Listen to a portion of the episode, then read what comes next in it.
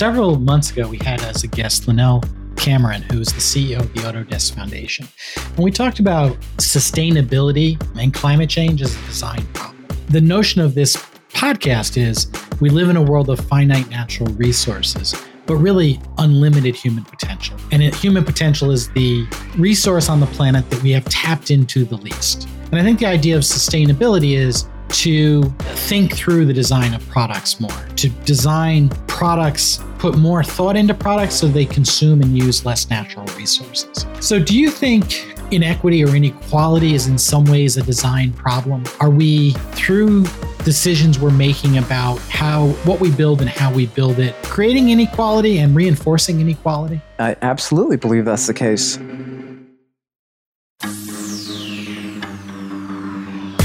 Welcome to Infinite Earth Radio.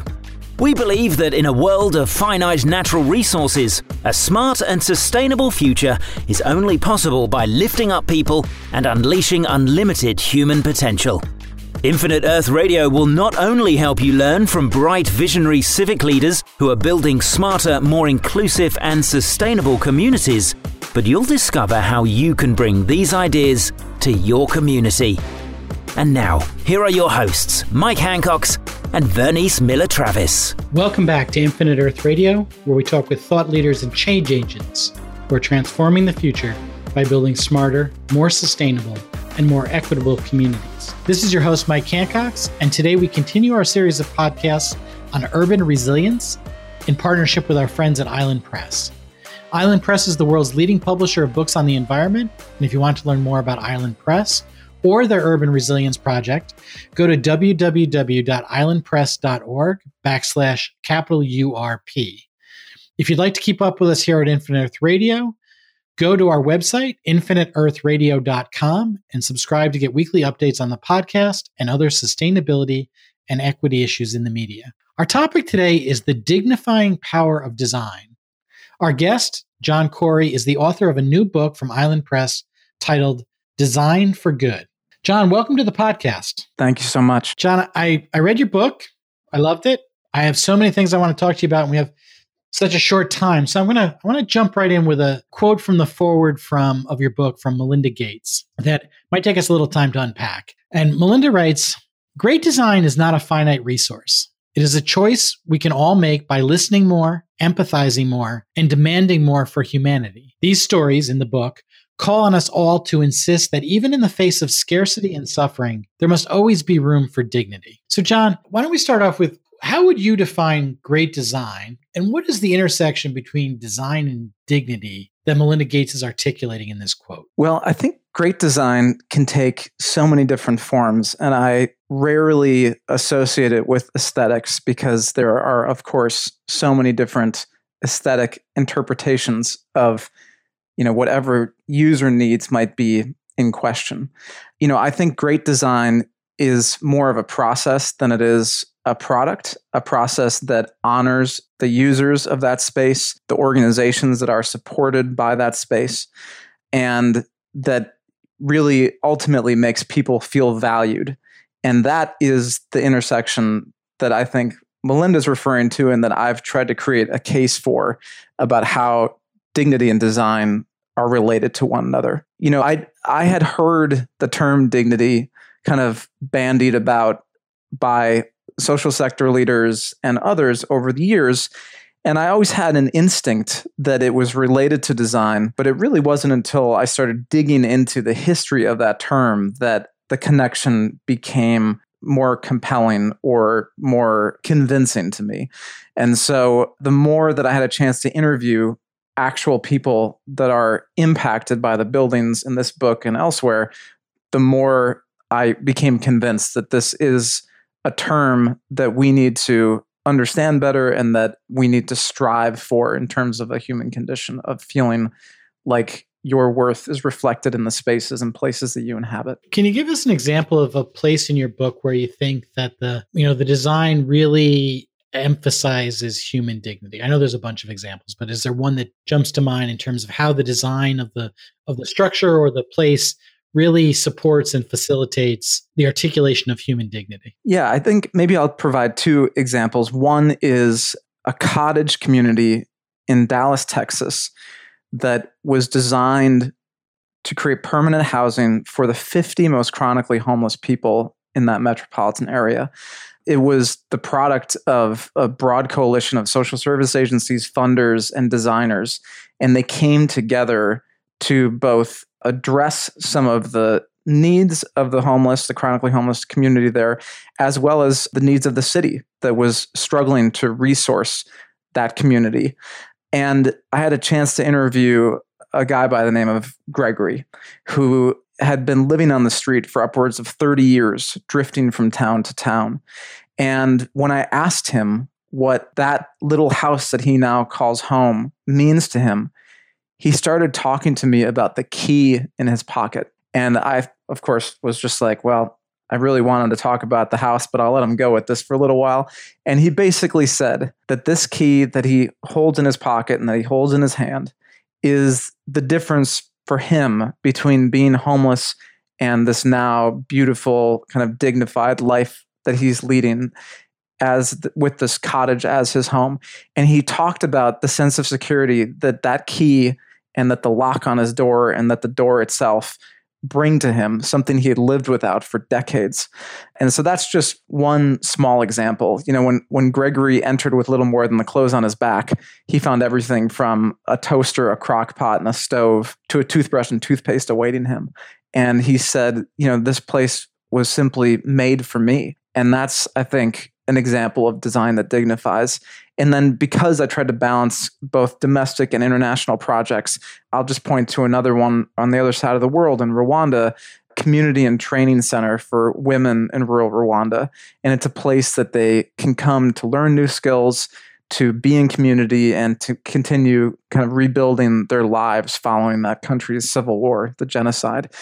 And the really dignifying piece of that is that the women literally pressed the five hundred thousand bricks that are used to make up the seventeen classroom pavilions and the other structures on this beautiful terraced hillside site. And they just talked about what it was like to not just be involved with the design and the kind of conceptualization of a space, but also its actual construction.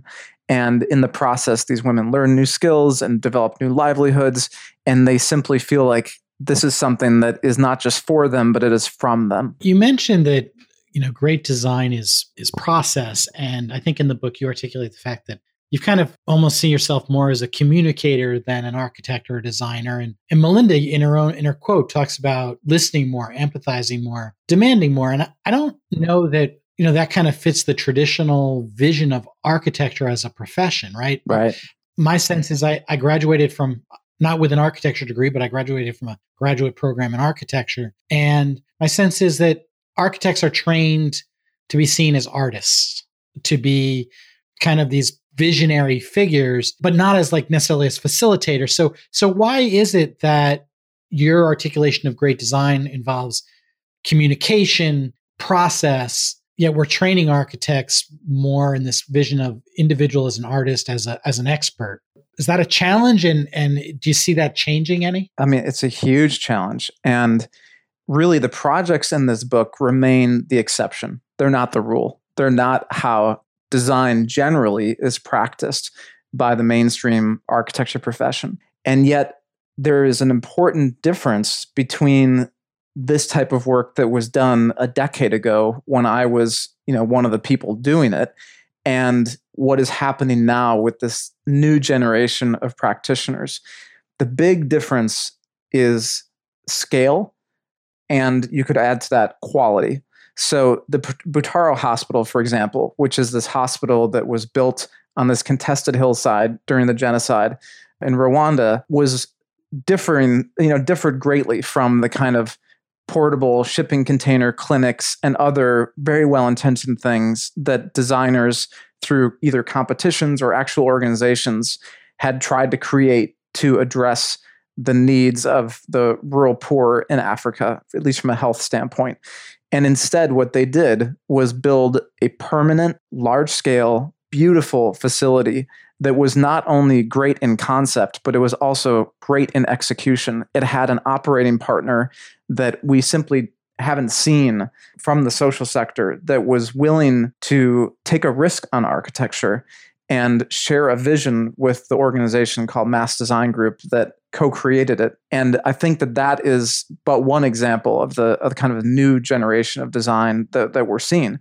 But as I said, these projects remain an exception. There's still the majority of architecture still today is done for a privileged few. It's done for wealthy clients, wealthy institutions, and rarely, if ever, for people at the bottom of the economic ladder. And yet, I think it's important to tell the stories of these projects because I believe that we can change how we build and who we build for, be that, you know, a health worker in rural Rwanda or, you know, projects here in the United States.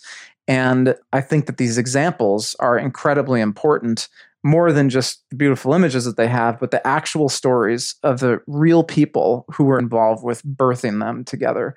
And I think that that there should be room for everything in architecture and design. I'm not saying that architects in mainstream corporate practice needs, practices need to abandon their work and start doing work more explicitly for the public good.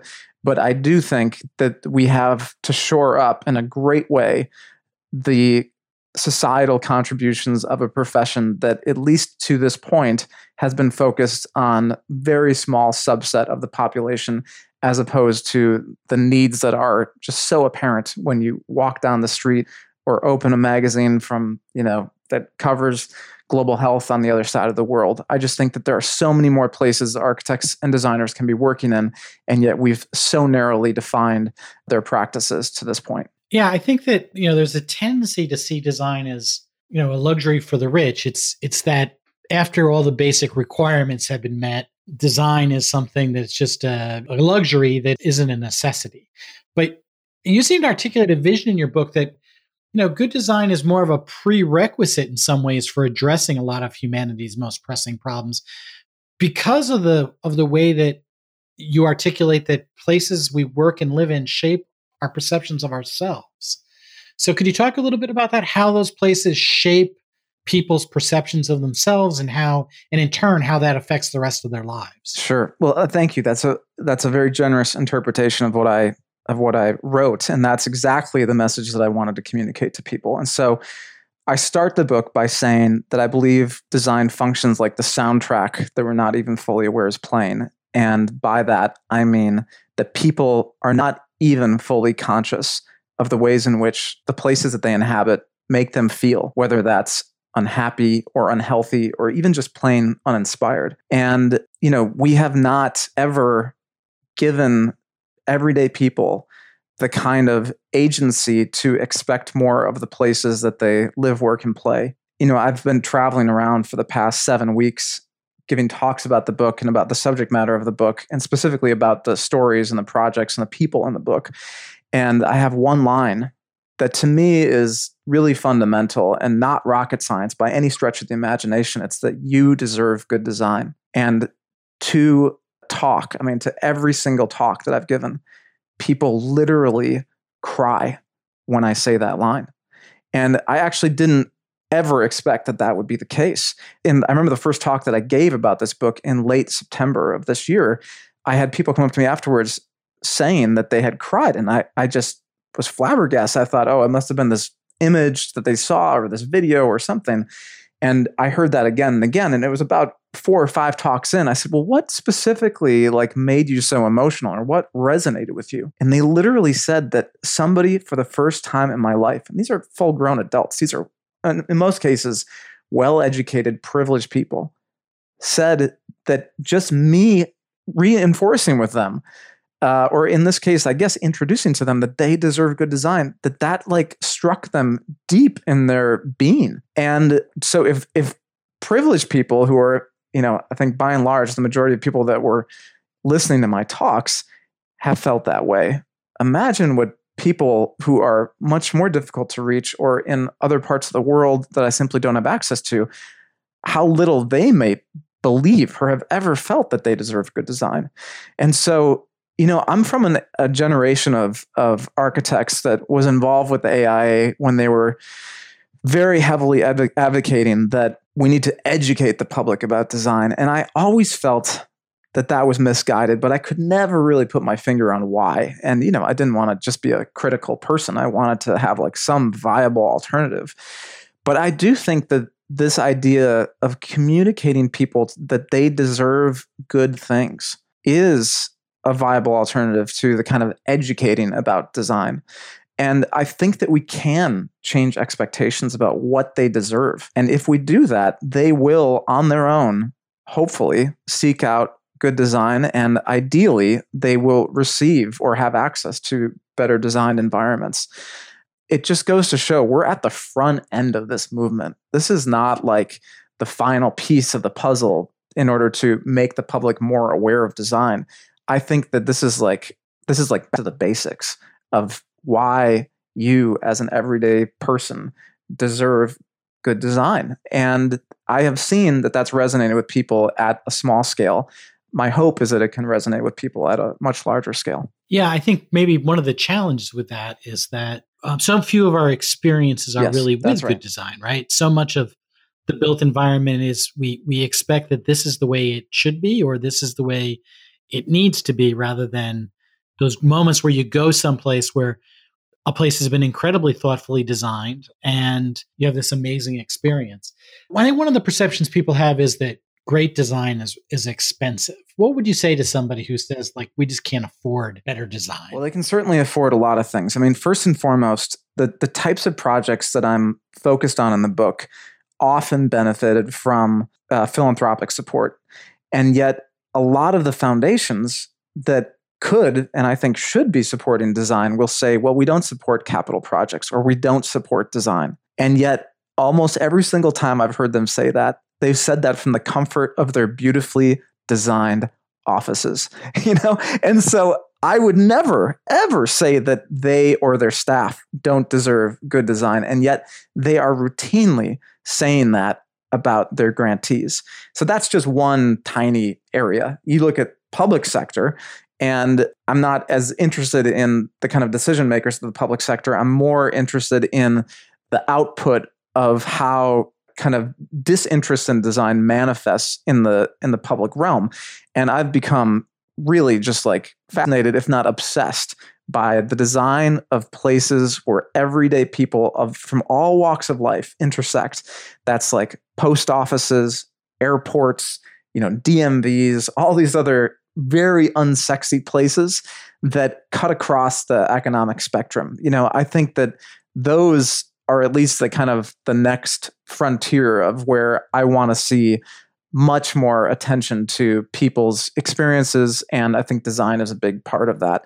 And so I don't have a lot of the uh, any like big solutions or answers around this stuff, but my hope by holding up projects like the ones in this book, or by drawing attention to the public realm through my writing, is to simply start some of these conversations.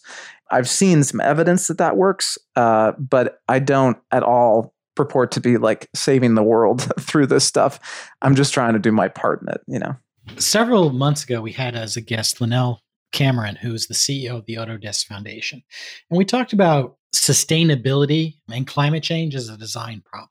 The notion of this podcast is we live in a world of finite natural resources, but really unlimited human potential. And it, human potential is the resource on the planet that we have tapped into the least. And I think the idea of sustainability is to think through the design of products more, to design products, put more thought into products so they consume and use less natural resources. So do you think any inequity or inequality is in some ways a design problem? Are we, through decisions we're making about how what we build and how we build it, creating inequality and reinforcing inequality? I absolutely believe that's the case. You know, I think that I'm I'm obviously an enormous admirer of the environmental movement, but I think that there's a challenge of scale involved with it. And that's that everyday people, individual people, don't really see their place in it. And yet there are big companies like Autodesk that advance, you know, paper policies around their sustainability work, but they don't manage to connect that at an individual level. And I think that the individual level of connection is so important because that's where a lot of action happens, but it's also how we change people's hearts and minds about what's important in the world and why. I would add to that that many of the projects in the book that are arguably the most environmentally friendly or focused involved not just well uh, credentialed materials, but also the employment or the engagement of local labor and local materials. And that's an expectation that we now have of projects that are done in Africa, at least in the vein of this public interest design work that I advocate for. And it's not yet an expectation that we have for projects here in the United States. And of course, there are some, you know, rating systems like LEED that do incentivize local materials, or certainly within a geographic uh, region. But that same focus on the actual, like, individual craft of buildings is something that is in many ways more developed in these developing countries than it is in the developed world here in the United States. And so that's a really interesting opportunity for what we would call, you know, South to North learning. And, um, you know, I would just finish this thought with that I really believe that the social component to the type of impact that we want all environmentally friendly projects to achieve really resides with the individual and with the users. And that the more that we can engage individual people in advancing the kind of values and the priorities of the environmental movement, the better. So you went around the world and you looked at these amazing projects. Is there any one that stands out to you as a great example of this was uh, just an amazing outcome, but a, just also an amazing process of participation to get to this outcome? Yeah, I, I think the majority of the projects uh, really exemplify that. You know, it ranges from that cottage community for the chronically homeless that I referenced earlier in Dallas that, in fact, took upwards of a decade to realize. And it it shows that these are not easy problems to tackle by any stretch of the imagination. And you can even imagine, like, how many of the of the most chronically homeless in even just Dallas might have shifted during that time.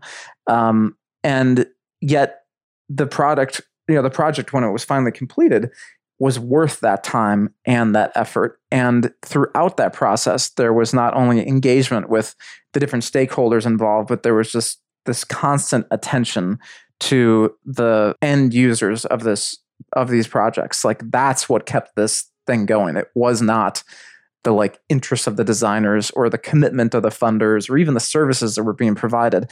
The need remained clear and present, and that was to get people off the street into this type of supportive housing.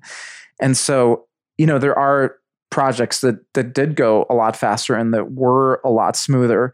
Um, you know, I think of the the work of Mass Design Group generally, whether that's the project in Rwanda, the Butaro Hospital campus that is well documented in the book, or the maternal maternity waiting village, which is this amazing space for Um, expectant mothers in Malawi, or even their cholera treatment center in Port-au-Prince.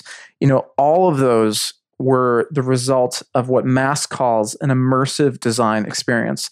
And so they send their projects teams to not just visit these sites, but to live at these places, to observe these healthcare providers or the actual patients of the of the healthcare that's being provided on site.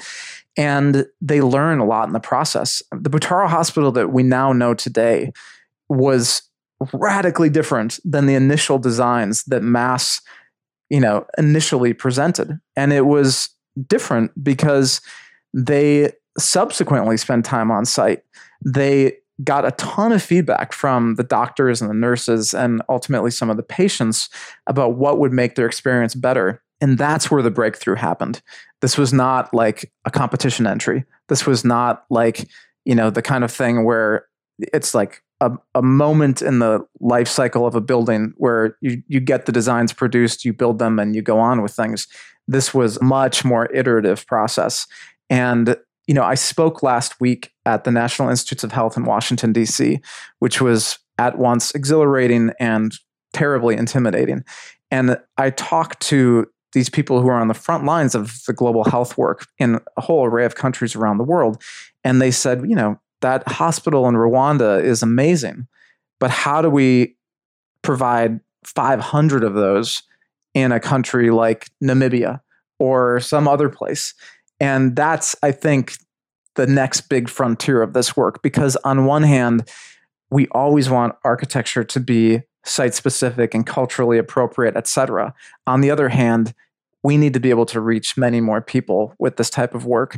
And so I think it's going to come through the creativity and the commitment of folks like those global health leaders that I mentioned from the N I H, as well as designers on the ground and people also, you know, who are providing this care in these countries, to work together and figure out how to scale up this work. I think it's possible.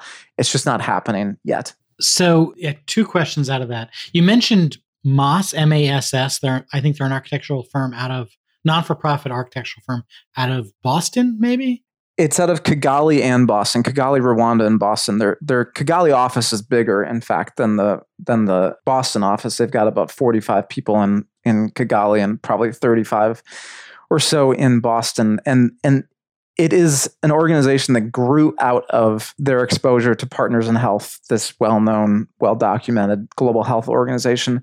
And they were the the architects of that first Butaro Hospital and then multiple health facilities around the world. Are there are there other architectural firms or architects either, you know, currently practicing or or who whose work you looked at that, that really inspire you or stand out? Yeah, I, I think there's there's certainly pieces of great work within almost every firm. You know, I completely reluctant to write off any part of the profession. I think that that the profession has so much to offer from so many different areas. So I'm just as interested in for-profit practices as I am in nonprofit practices. I'm just as interested in big, sometimes lumbering, you know, hard to change the direction of uh, corporate practices as I am in these smaller nonprofit organizations that that are practices in their own rights. And so I don't ever try to like typecast that this is their potential based on the kind of structure that they have. But I'll take Studio Gang, for example, which is the practice of Jeannie Gang, a remarkable architect, a remarkable woman leader, and a MacArthur uh, fellow uh, from a couple years ago. She's she's well documented. She does extraordinarily well Uh, extraordinarily beautiful work. She's serving an array of populations, whether that's through uh, some work with redesigning f- police departments to try to ease racial tension, or designing fire stations in Brooklyn and other places as community centers, or designing actual community centers for foster children on the south side of Chicago. She's just, her practice, I think, demonstrates that you can do extremely high level design with extremely vulnerable populations, and that you can also do it in a way that's super sustainable, super sustainable from a, from a financial standpoint. I would, I would just also point out that several of the firms that are in my book, and this is a book largely of great design for good causes, they were just ranked less than a couple of weeks ago by Architect Magazine, the kind of leading architecture publication, as some of the top ten design firms in the country, in the U S. Historically, this type of work was marginalized.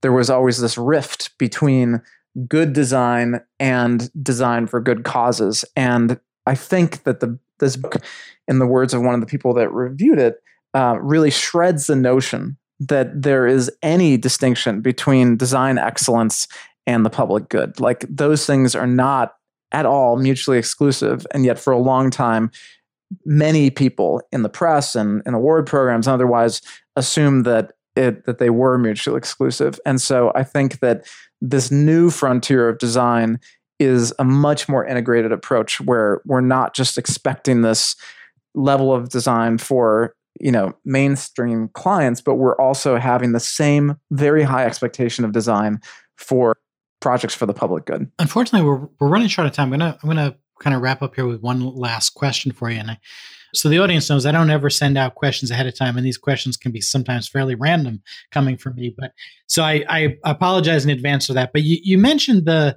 the need to scale up this hospital. You know, talk about this hospital, and I think it was Rwanda, and the need to scale up that effort and to to build five hundred of those facilities. I'm wondering if you have any thoughts about how we scale up the kind of thinking that went into that hospital, so that this was happening more universally within the profession, and, and more universally as we as we approach problems, to think of them as as the facility design as being essential to solving the problem. Are there any thoughts about how we would scale up that kind of thinking? Yeah, I think that's that's another part of this next great frontier.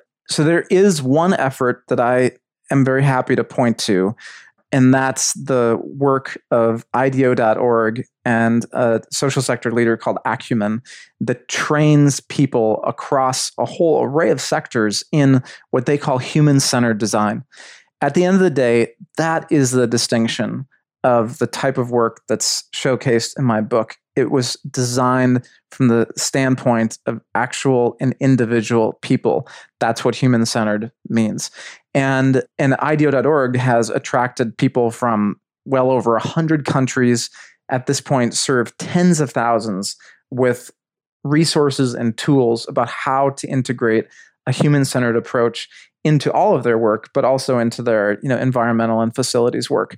Um, I also think that things like LEED, the Leadership in Energy and Environmental Design program from the U S G B C, is another piece of this puzzle. And I think if we can put some of these resources together, I think that we can not just raise people's expectations to design, but we can give them a kind of pathway forward about how to achieve that. Um, and then the final thing I would just say related to this is that even as I talk about scaling up something like that hospital in Rwanda, I want to emphasize that I'm a big believer in the expertise of architects and designers. I think that that's what communities rely on them for. I think that, that historically we've had this notion that we should turn over some of that design expertise and or power to communities, that we would co-design things or use a participatory design process. I think that what we need to do most is what Melinda Gates highlighted in that forward to my book, and that is listen to people, understand their needs, and then use that to create better and more dignified and more beautiful buildings and architecture and design. And I think it's really possible. John, thank you so much for taking the time to be with us today, and thank you for the book. The book is Design for Good by John Corey, and go out and buy it. It's a great book. John, any parting thoughts for of wisdom for our audience? Well, I just would would say again that you deserve good design. And I hope that we as the architecture profession can help both convince you of that and support you in, in pursuing that. Fantastic. Thanks again, John, for being here. And thank you all for listening. We look forward to seeing you next time on Infinite Earth Radio.